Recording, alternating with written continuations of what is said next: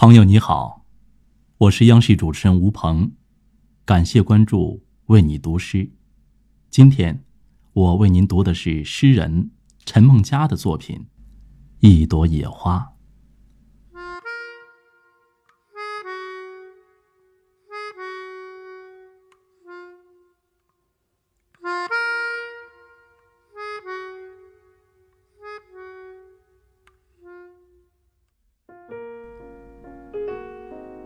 一朵野花，在荒原里开了又落了。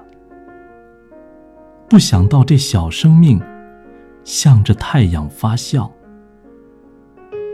上帝给他的聪明，他自己知道；他的欢喜，他的诗，在风前轻摇。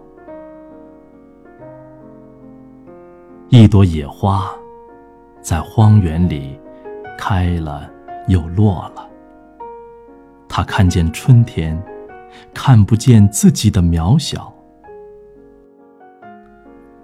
听惯风的温柔，听惯风的怒吼，就连他自己的梦，也容易忘掉。